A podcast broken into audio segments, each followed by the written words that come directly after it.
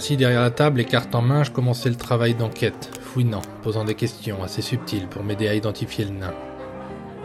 Les informations que je pouvais tirer des autres joueurs étaient assez pauvres. Autant que ma main, à vrai dire. Je regardais autour de moi essayant d'identifier des visages que j'aurais pu croiser par le passé. L'un d'entre eux se tenait pas très loin. C'était mon ancien capitaine de police, Shutan, salissant l'uniforme en le portant dans des endroits aussi mal famés. J'agissais comme si de rien n'était, pour que le temps ait fait son travail sur mon visage. Très vite, j'observais du coin de l'œil les déplacements de Ripou, qui dirigeait vers le pianiste, avant de lui glisser un mot à l'oreille.